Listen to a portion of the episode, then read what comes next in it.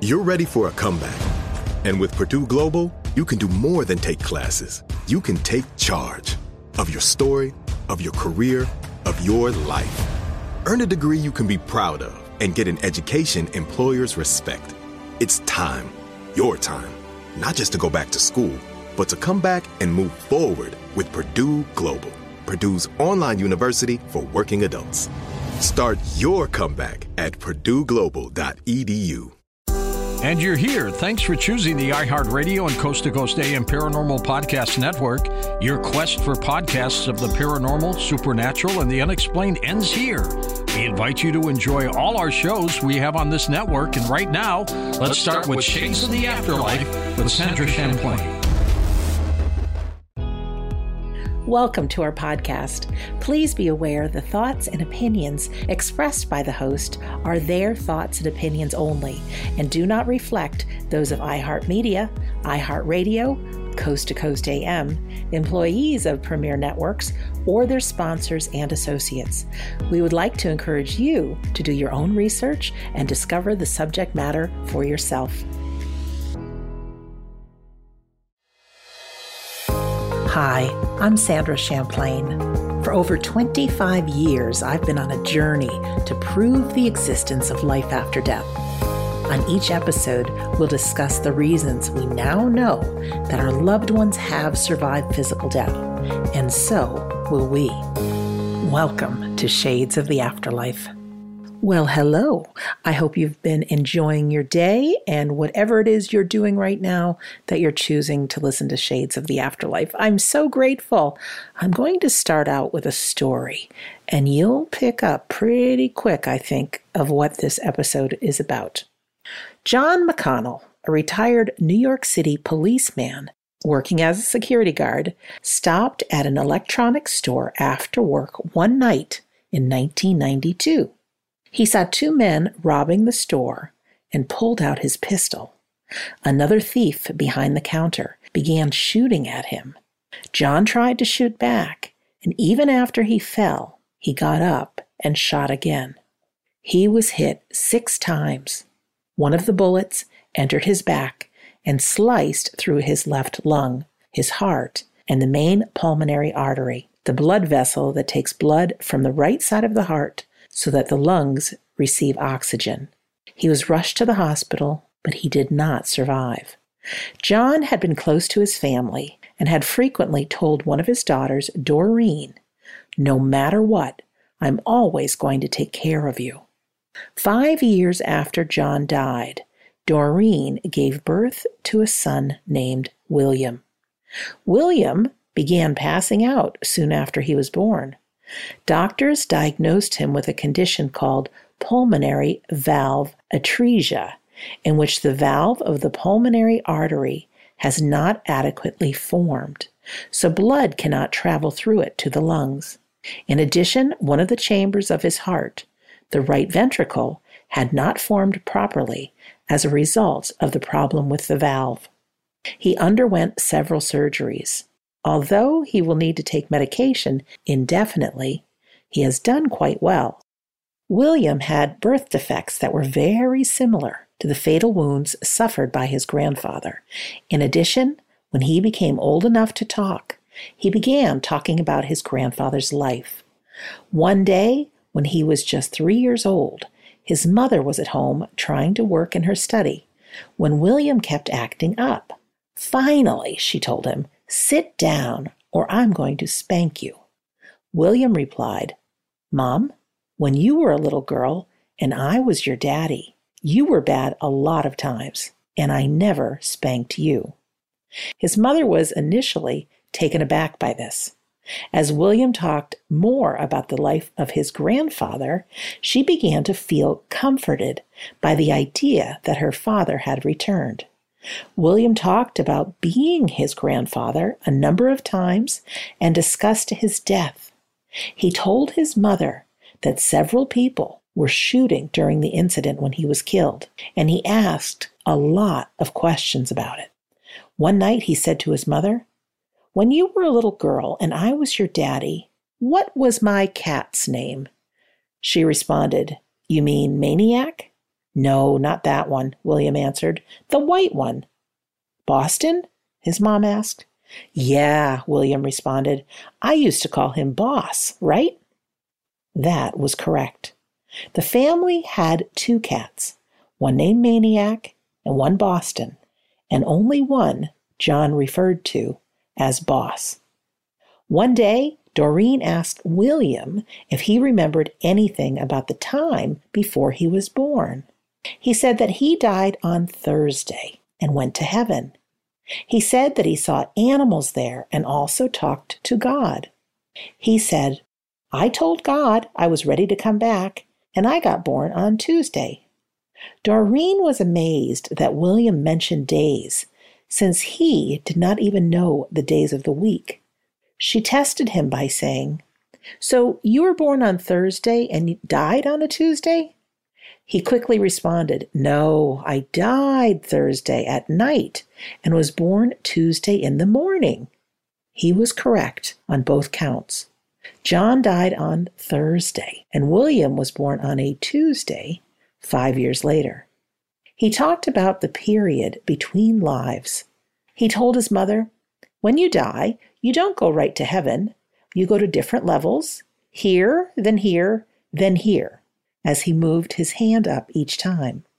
He said that animals are reborn as well as humans, and that the animals he saw in heaven did not bite or scratch. John had been a practicing Roman Catholic, but he believed in reincarnation and said that he would take care of animals in his next life.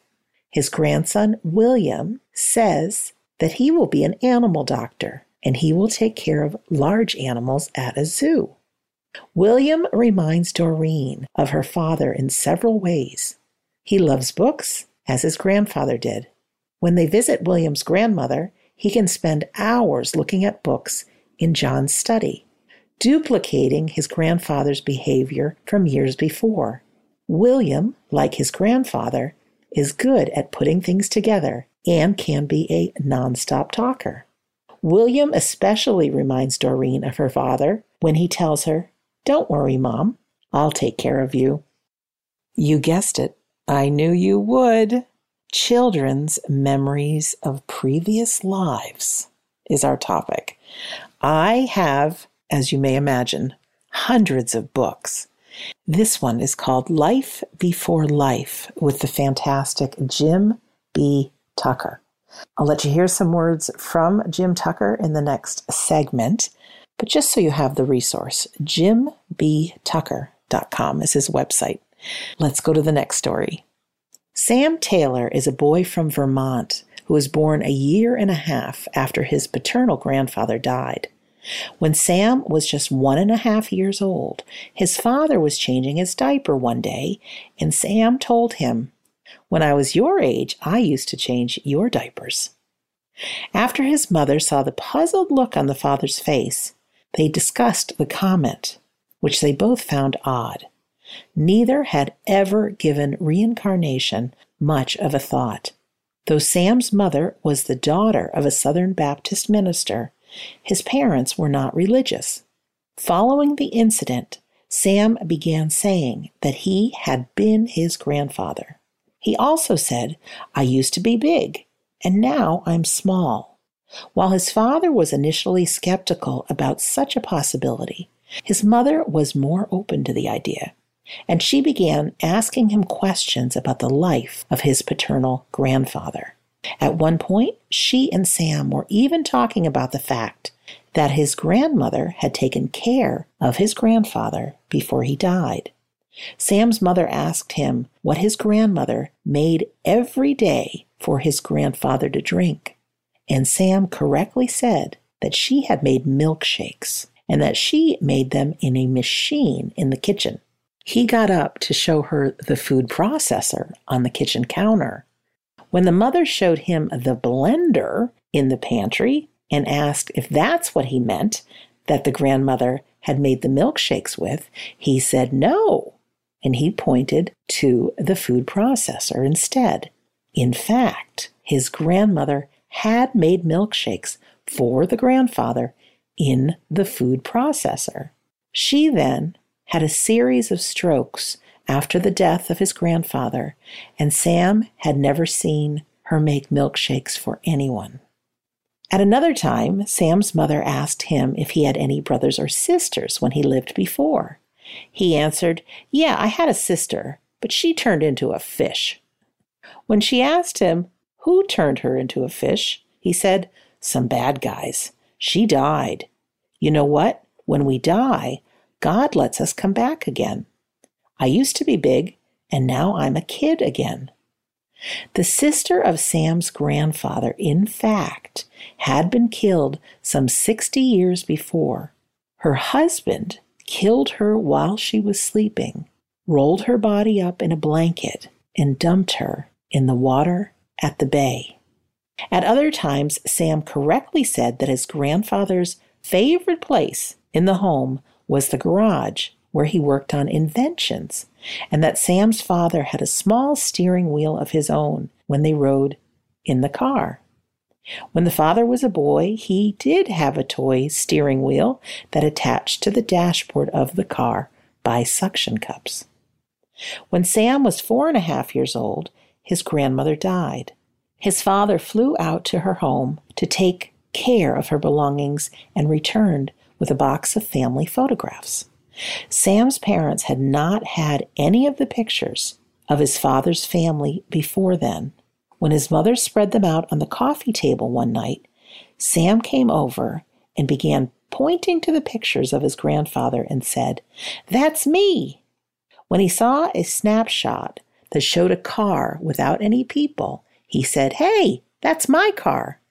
This was a picture of the first new car that his grandfather ever purchased, a 1949 Pontiac that was very special to him. His mother gave Sam a class picture from when his grandfather was in grammar school. The picture showed 27 children, 16 of them boys. Sam ran his finger across the faces and stopped it on the grandfather's face and said, That one's me. His father says Sam's grandfather did not communicate very well about emotional issues with his sons, particularly when they were adults. Sam's father let his own father know how he felt about him, but his father had great difficulty reciprocating. He feels that if his father has come back through Sam, then his deceased father is reaching out to return his love. Sam's father is now very open with all of his children, and he and Sam seem to have a very good relationship. So let's go to the break, and I'll tell you more about Jim B. Tucker and let you hear some words about his findings about children and reincarnation. We'll be right back. You're listening to Shades of the Afterlife on the iHeartRadio and Coast to Coast AM Paranormal Podcast Network.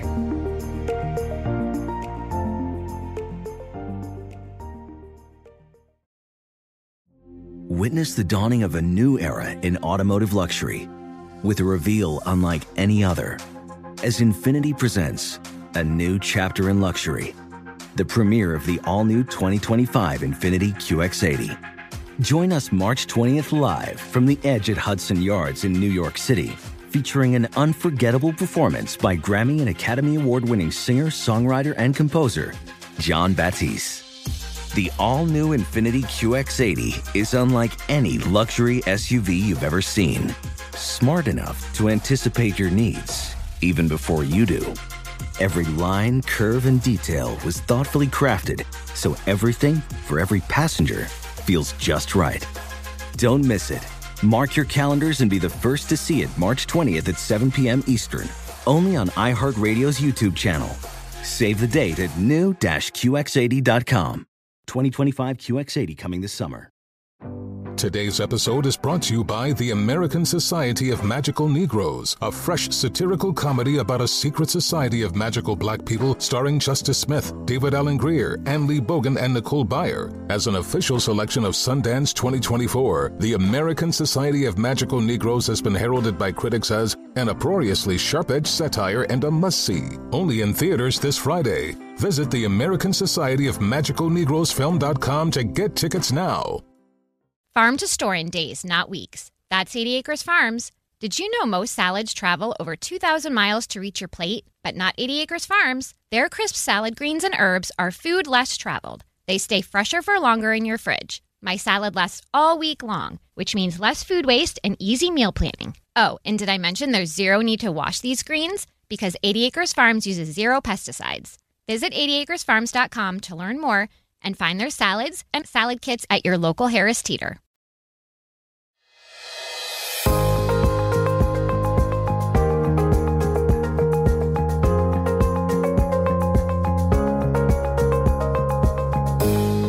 Welcome back to Shades of the Afterlife. I'm Sandra Champlain. The topic of reincarnation can be a hot topic. There are many that feel the stories of reincarnation are simply that the person is very attuned psychically and mediumistically, and he or she can pick up on people in the afterlife. However, in most of children and reincarnation, the children remember that they were other people. Dr. Jim B. Tucker has done an awful lot of research into this, following the works of Dr. Ian Stevenson. It's also interesting to know that the stories of these children, there's always some sort of unfinished business of the life they possibly had before. What I don't want is anyone to be scared of this conversation. I do know there are some people in the world that think we reincarnate right away, that they won't be able to see their loved one when they transition to the afterlife. Through the years of my investigating, I have learned and really do believe that it is possible that part of us can stay in the afterlife and perhaps part of us can choose to come back. If we look at the population on planet Earth, there are currently almost 8 billion people living on our planet. 50 years ago, there was only about 4 billion. So if reincarnation was the only way we'd come back, well, we'd still have about 4 billion. I tend to think that part of us may remain and part of us may choose to come back. In fact, people who have claimed to be reincarnated, that deceased person has been reached through a medium.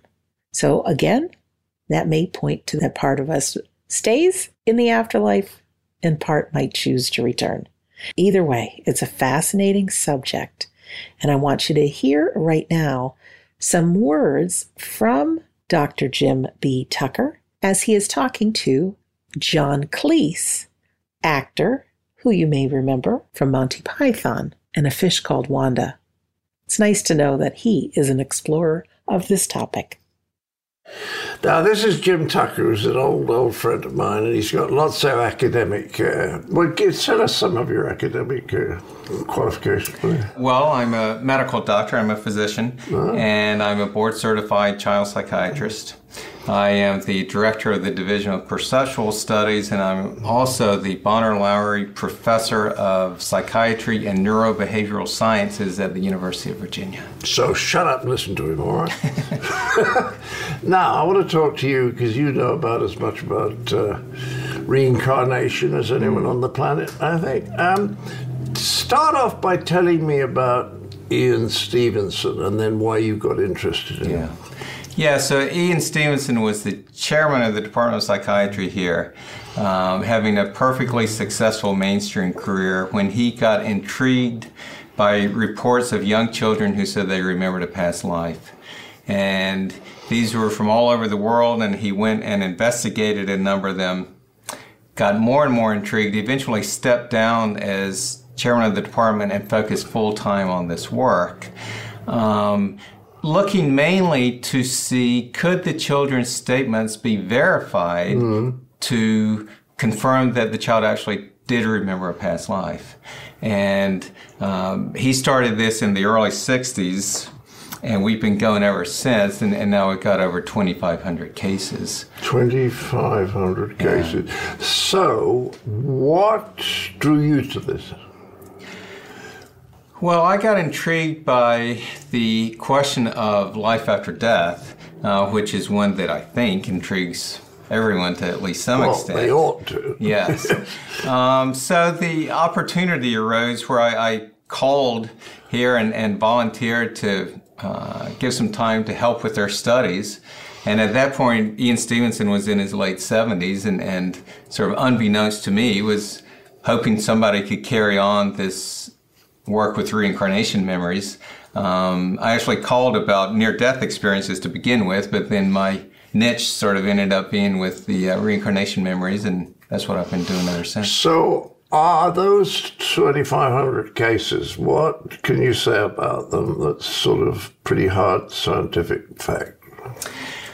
Well, in the strongest cases, we have been able to verify that the children's statements match with a past life and one of a stranger that the child and the family knew nothing about before the child started making these statements.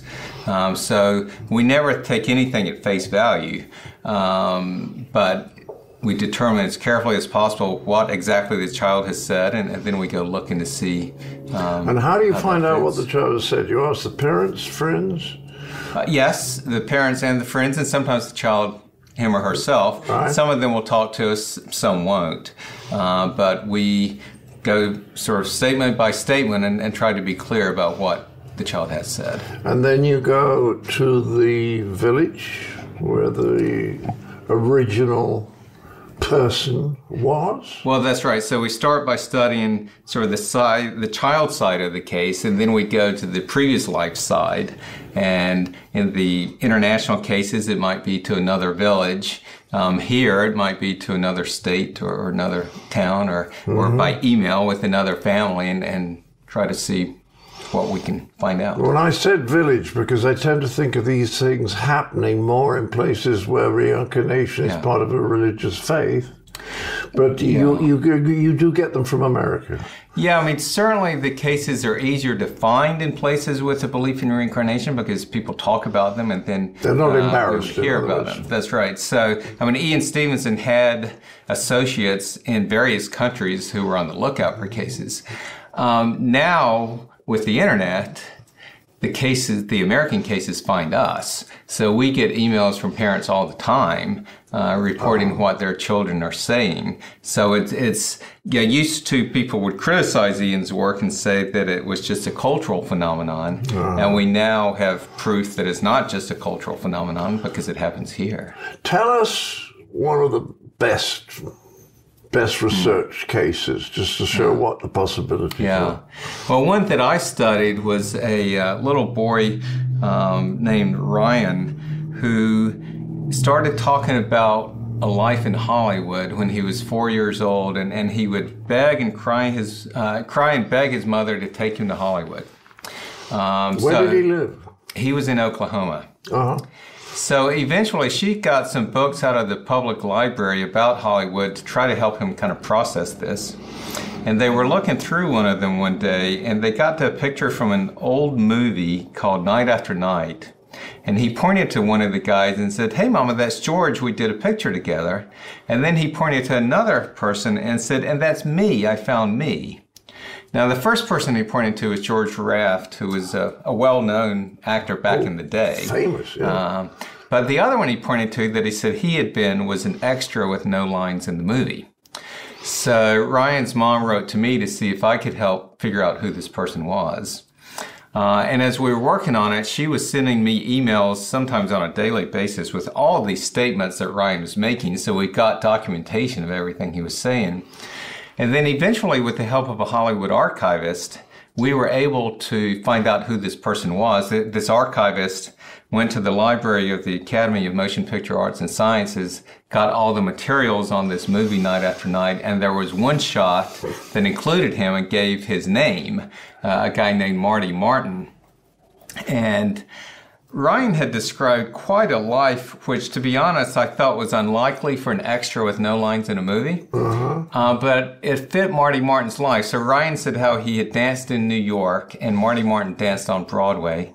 Ryan said that he then went and worked in the movies, which Marty Martin did mostly working on dance in the movies. Mm-hmm. Um, he said that he then uh, worked at an agency, and Marty Martin started a successful talent agency. Um, he described this life of, of going to Europe on ships and so forth, which Marty Martin did. He also said that the street address of his house had the word rock or mount in it, and Marty Martin lived on North Roxbury. And then also one time he said he didn't see why God would let you get to 61 and then come back again as a baby. um, and Marty Martin's death certificate actually said he was 59. But when I looked into it, I found census records and marriage listings and passenger lists that all gave uh, ages, which meant, in fact, he was 61 when he died and not 59. So altogether, we were able to verify that over 50 of Ryan's statements matched Marty Martin's life. And Marty Martin was an obscure person who died in 1964, and then so there was no information anywhere uh, uh, about him until you started no. to dig. Well, that's right, and, and and now there is more on the internet because of this case. But wow. at the time, there was nothing on Marty Martin on the internet. So, what conclusion do you have? Well, what we can conclude from that case is that most conservatively, we can say that Ryan had knowledge of this life in the past. Now, his experience of this knowledge was that it was memories of a life he experienced. And that's certainly the most straightforward explanation. Uh, but, but clearly, we have very good evidence that, that he had knowledge of a life that it would have been impossible for him to gain through some sort of ordinary means. Mm. Uh, so, so that's the kind of case that we are trying to explore. Can we rule out uh, that the knowledge that fits that there were no ordinary means where the child learned it, and in a case like this, well, there can be, be no sure ordinary means. No, absolutely. There has to be some kind of psi explanation somewhere along the line. Uh, that's right. It, it, certainly seems to be something um, psi or, or, psychic, like you say, that, to, to, explain it, because there's no uh, way to explain it away. Thank you. Short but sweet, and a little laugh from John Cleese, of course. If you want to hear more about that study of the five year old with the memories of Hollywood, go back to episode 72. I give even more detailed account of that from Jim's work. Let's go to the break and then we'll hear more stories. You're listening to Shades of the Afterlife on the iHeartRadio and Coast to Coast AM Paranormal Podcast Network.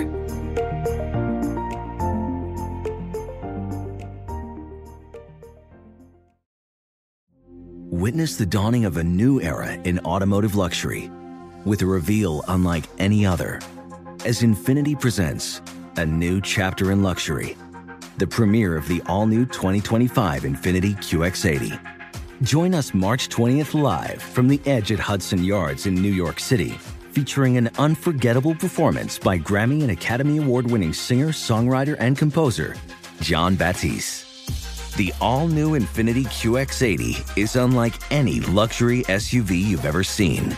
Smart enough to anticipate your needs, even before you do Every line, curve, and detail was thoughtfully crafted so everything for every passenger feels just right. Don't miss it. Mark your calendars and be the first to see it March 20th at 7 p.m. Eastern, only on iHeartRadio's YouTube channel. Save the date at new-QX80.com. 2025 QX80 coming this summer. Today's episode is brought to you by the American Society of Magical Negroes, a fresh satirical comedy about a secret society of magical black people starring Justice Smith, David Alan Grier, An-Li Bogan, and Nicole Byer. As an official selection of Sundance 2024, the American Society of Magical Negroes has been heralded by critics as an uproariously sharp-edged satire and a must-see. Only in theaters this Friday. Visit the American Society of Magical Negroes Film.com to get tickets now. Farm to store in days, not weeks. That's 80 Acres Farms. Did you know most salads travel over 2,000 miles to reach your plate? But not 80 Acres Farms. Their crisp salad greens and herbs are food less traveled. They stay fresher for longer in your fridge. My salad lasts all week long, which means less food waste and easy meal planning. Oh, and did I mention there's zero need to wash these greens? Because 80 Acres Farms uses zero pesticides. Visit 80acresfarms.com to learn more and find their salads and salad kits at your local Harris Teeter.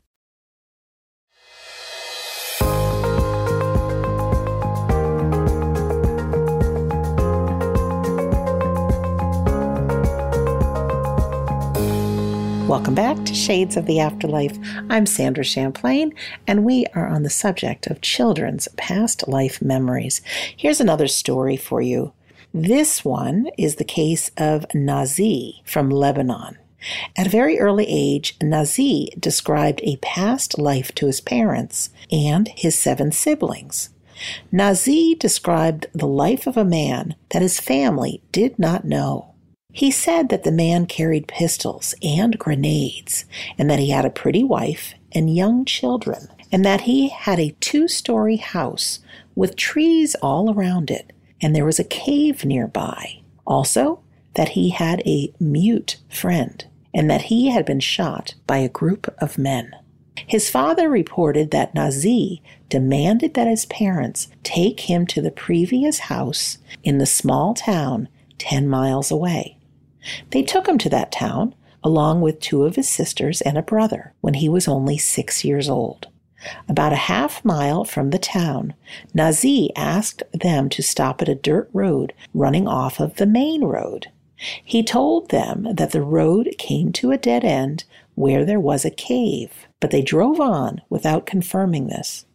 When they got to the center of the town, six roads converged, and Nazih's father asked him which way they should go. Nazih pointed to one of the roads and said to take it until it came to a road that forked off upward, where they would see his house. When they got to the first fork, they went up, and the family began asking about anyone who had died in the way that Nazih had described. They quickly discovered that a man named Fuad, who had a house on that road before dying 10 years prior to Nazih's birth, seemed to fit Nazih's description.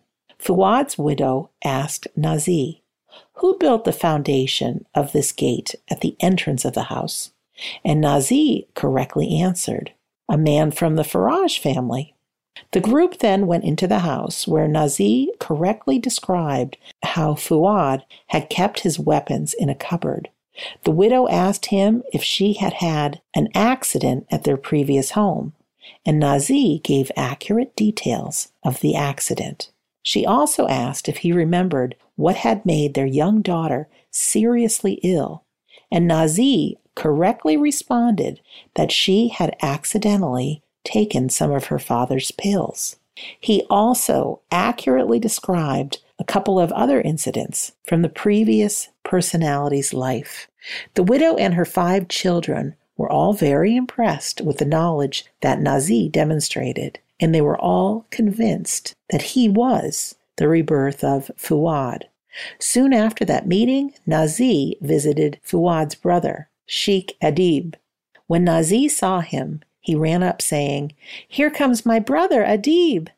Sheikh Adib asked Nazih for proof that he was his brother, and Nazih said, I gave you a Chekai 16. A Chekai 16 is a type of pistol from Czechoslovakia that is not common in Lebanon, and Fuad had indeed given his brother one. Sheikh Adib then asked Nazih where his original house was, and Nazih led him down the road until he said correctly, This is the house of my father, and this, the next house, is my first house.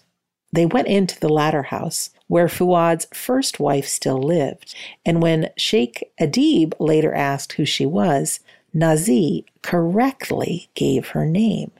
Sheikh Adib then showed Nazih a photograph of three men and asked him who they were.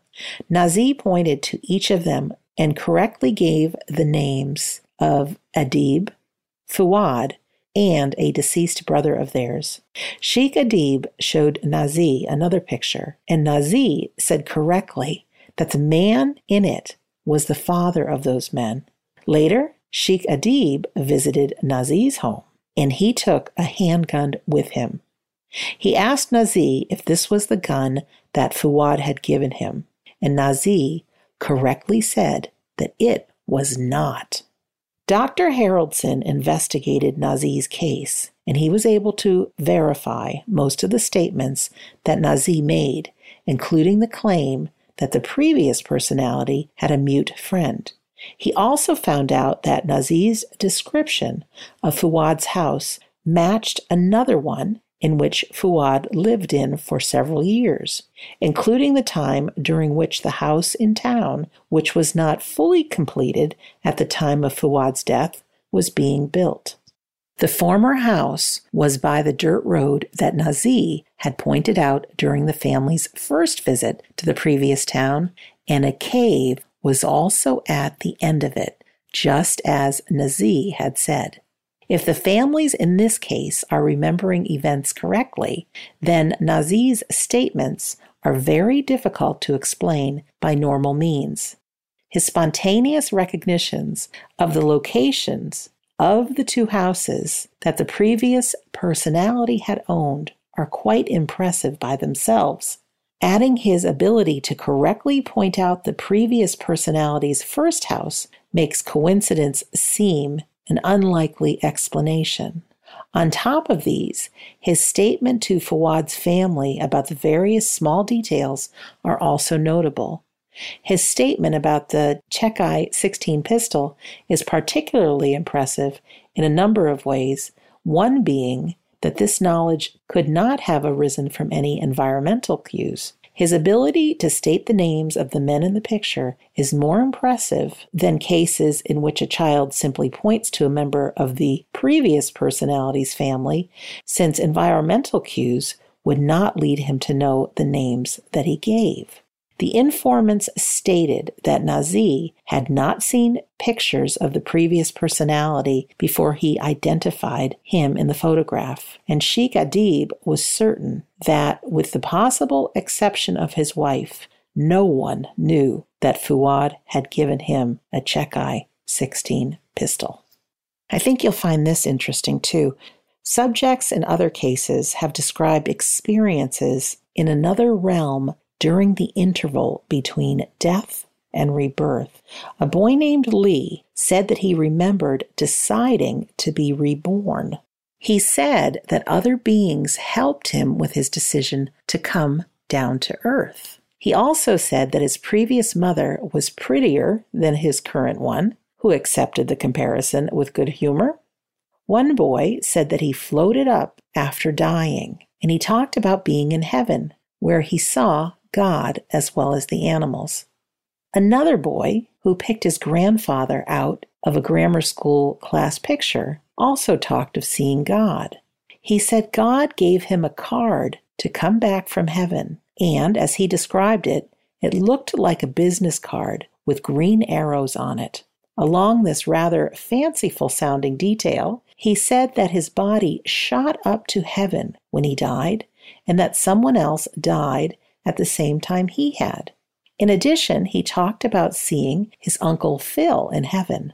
His grandfather's best friend was the husband of his wife's sister, and the grandfather called him Uncle Phil. This boy commented that in his previous life he had made Uncle Phil's feet hot. His grandfather and Uncle Phil enjoyed playing pranks on each other, and his grandfather would give Phil a hot foot by warming his shoes before Phil put them on. Similarly, Patrick Christensen, with three birthmarks that matched lesions on his deceased half brother, spoke of talking in heaven with a relative named Billy the Pirate, who he said told him about being shot at close range and dying while up in the mountains. Patrick's mother reported that she had never heard of such a relative, but when she called her mother to ask about Patrick's statements, she learned that a cousin with the nickname Billy the Pirate had, in fact, died this way. Other particularly vivid descriptions of another realm include those of a girl named Disna, a girl in Sri Lanka who made numerous statements about the life of an elderly woman who died in a village three miles away. She described being lifted up. Even though her body was buried, she felt like she was flying like a bird. She talked about meeting a king or a governor whose reddish clothes and beautiful pointed shoes were never taken off, never dirty, and never washed. The same was true for her own clothes, except that they were golden. She said that she played at the king's house, which was made of glass and had beautiful red beds. She said that when she got hungry there, she simply thought of food and it appeared. The sight of the food satisfied her appetite, so she did not need to eat it. She said that the king took her to the home of her new family after asking her to go there. Another child who made similar statements in India talked about the life of a woman in a city 220 miles away. She reported that after a fatal fall from a balcony, I went up. There was a Baba, a holy man, with a long beard. They checked my record and said, Send her back. There were some nice rooms there. I have seen God's house. It is very nice. And you do not get to know everything that is there. Oh, through the mouth of babes. Don't you just love these stories? Kids are just so natural and say things just as they are. Have you started thinking that there's more to life than meets the eye and there's more to you than you know? I don't know if we will ever learn all the knowledge there is to learn, but it sure is exciting hearing some of these stories. Now, when we get back from our break, you've heard of child prodigies, right? Little kids who can play piano or do magnificent things beyond their years. Is it possible that a child prodigy is having a memory of someone from a previous life? A very exciting thing to think about, isn't it? So let's take our last break. And when we come back, we will hear more for sure. You're listening to Shades of the Afterlife on the iHeartRadio and Coast to Coast AM Paranormal Podcast Network.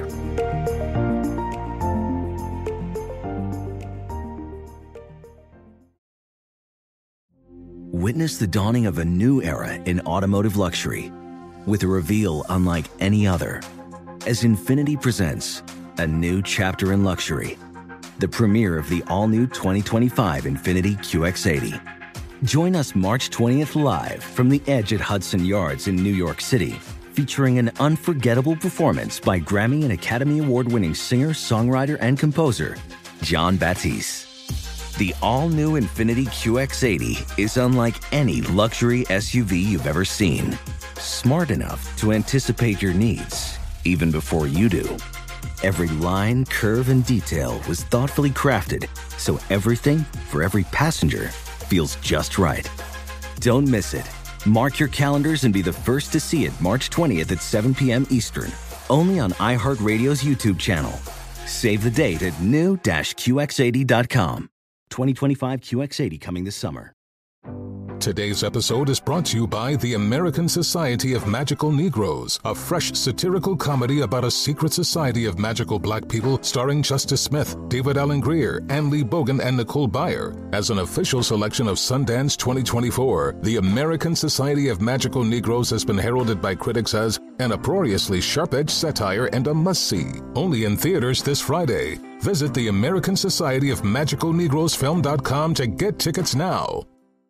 Farm to store in days, not weeks. That's 80 Acres Farms. Did you know most salads travel over 2,000 miles to reach your plate? But not 80 Acres Farms. Their crisp salad greens and herbs are food less traveled. They stay fresher for longer in your fridge. My salad lasts all week long, which means less food waste and easy meal planning. Oh, and did I mention there's zero need to wash these greens? Because 80 Acres Farms uses zero pesticides. Visit 80acresfarms.com to learn more and find their salads and salad kits at your local Harris Teeter.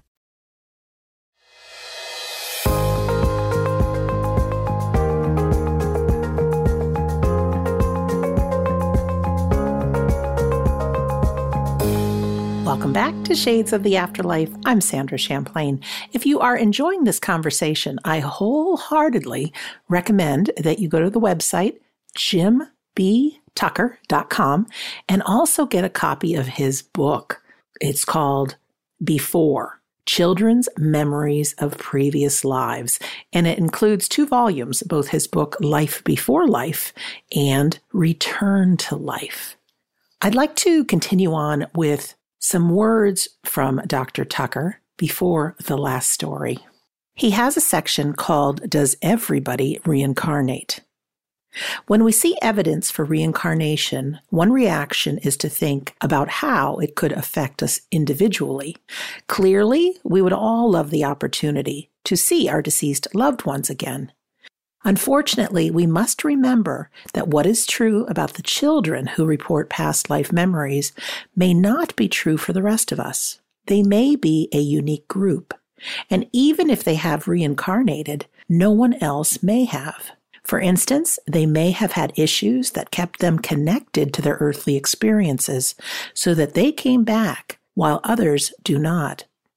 As I discussed earlier, 70% of the previous personalities died by unnatural means in cases where the mode of death is known. And of course, a number of those dying by natural means died suddenly as well. This suggests that a violent or sudden death is much more likely to produce a future case of a child with past life memories than other types of deaths. Such a death may be one factor that can cause our subjects to have a connection to the earth and lead them to be exceptions to the normal state of affairs. After death, the consciousness may typically blend into a larger universal consciousness or go off to another realm of existence, heaven, for example. For all we know, the traditional Judeo Christian views of life after death may be correct on the other hand, reincarnation may normally occur, but without memories coming from the previous life. In that case, we may all have had previous lives, even though most of us do not remember them. If this is true, then the usual process may get disrupted either by a factor in the previous life, like an unexpected death, or by some factor in the next life.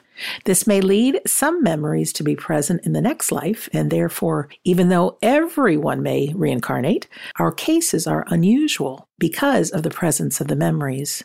The cases do not answer which possibility is more likely, even though they indicate that reincarnation occurs in some circumstances.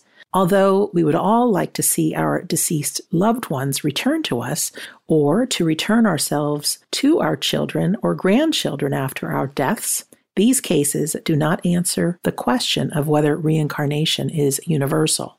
They provide evidence that we can reincarnate, at least under certain circumstances, which is certainly a significant finding. But they do not indicate if all of us actually do. Even if we all do reincarnate, the patterns we see in the cases with memories may not apply to the rest of us. The type of death or some other factor might change the normal process to produce patterns that could go along with the enduring memories.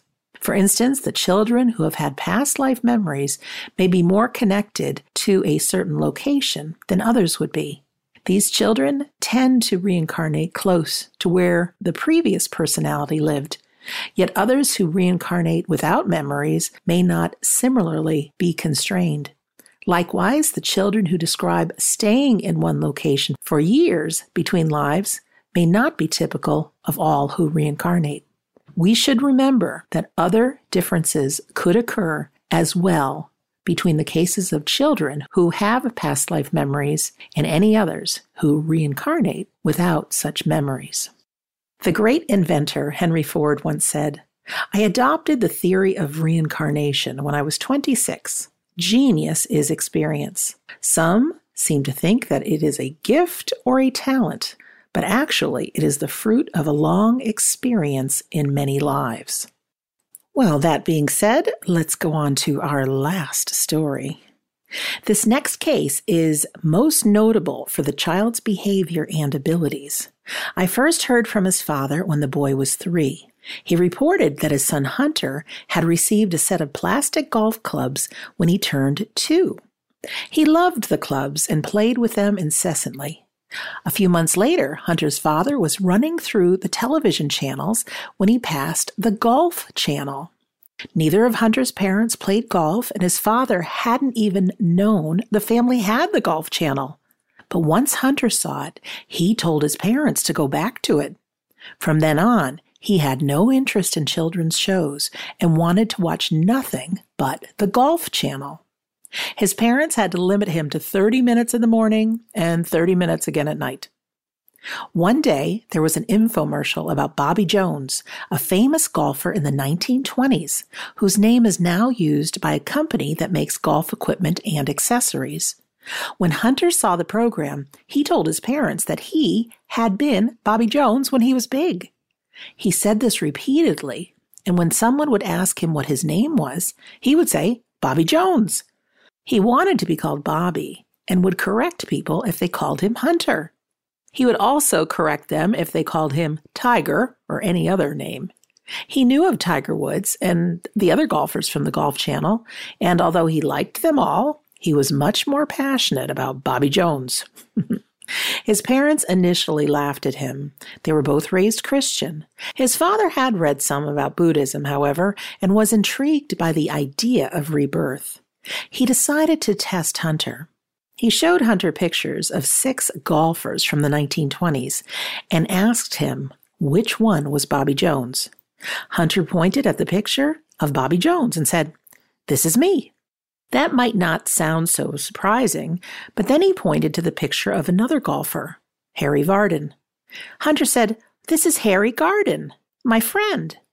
Hunter's father printed pictures off the internet of several houses, including Bobby Jones's childhood home.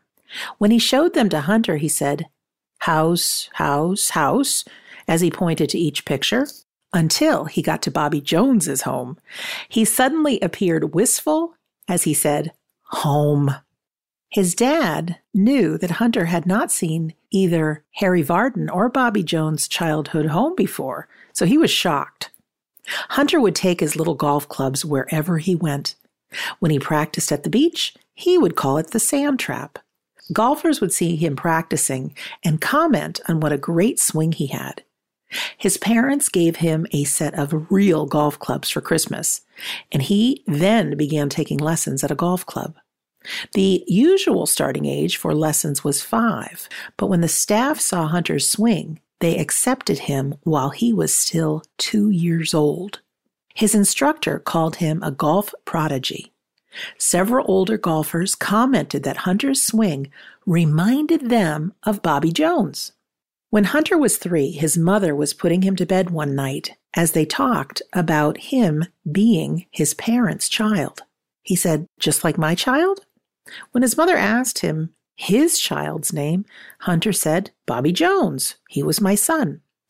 Bobby Jones did indeed have a son named after him, Robert Jones III, and he was referred to as Young Bobby. When I got the report from Hunter's father, I quickly asked about visiting the family. His parents were agreeable to a meeting, and we soon worked out a time for me to visit them at their home in sunny Southern California. Hunter's parents were very pleasant and cooperative, and Hunter, a few months past his third birthday, was very cute. I brought along some pictures of Bobby Jones with other golfers, but I wasn't able to get Hunter engaged enough in looking at them to give me any feedback. We finished out in the yard as I watched Hunter hitting golf balls into a net.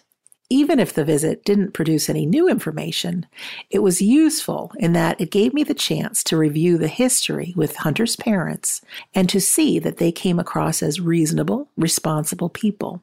I received an update from Hunter's father a year later. Hunter had said very little in the interim about Bobby Jones or any memories, but he did remain obsessed with golf. Not only did he enjoy playing it, he would also spend time at night designing golf courses with his blankets, which he would then show to his parents. His favorite real course was Augusta National, home of the Masters tournament. Bobby Jones founded the Augusta National Golf Club and helped design that course. After another year passed, Hunter's father sent me a video of Hunter playing golf. Although I'm not a golfer, even I could tell he was exceptional. It was hard to believe that this smooth swing was coming from a five year old. Hunter is now seven. At last count, he had won 41 out of 50 junior golf tournaments, including 21 in a row. It's a pretty great story, isn't it? Hunter is not this boy's real name to keep his identity private. Just for kicks, I looked on YouTube for child golf prodigy, and there's a video of a three year old boy. That's amazing. Now, I'm not saying that this is the same boy as in the story, but I think you will find what you see fascinating. So if you want to go to YouTube, it's titled, Is This Three Year Old Golf Prodigy of the Next Tiger Woods? These stories give us something to really think about, don't they? Regardless of if reincarnation is real or how it works, I think we can both agree that this points to the reality of the afterlife. I hope you've enjoyed this episode as much as I've enjoyed delivering it to you. As a reminder, our home base is we don't die.com. Press some of the buttons. We have at home medium courses. You can join our Facebook group with over 7,000 fabulous members who speak this same language. Come to our weekly Sunday gathering, which is free and includes a medium demonstration. Also, if you go to the store page, be my guest, use coupon code FREE for my audiobook, We Don't Die A Skeptic's Discovery of Life After Death. In closing, my name is Sandra Champlain, and it has been my supreme pleasure to be your host of Shades of the Afterlife on the iHeartRadio and Coast to Coast AM Paranormal Podcast Network. Thanks so much for listening.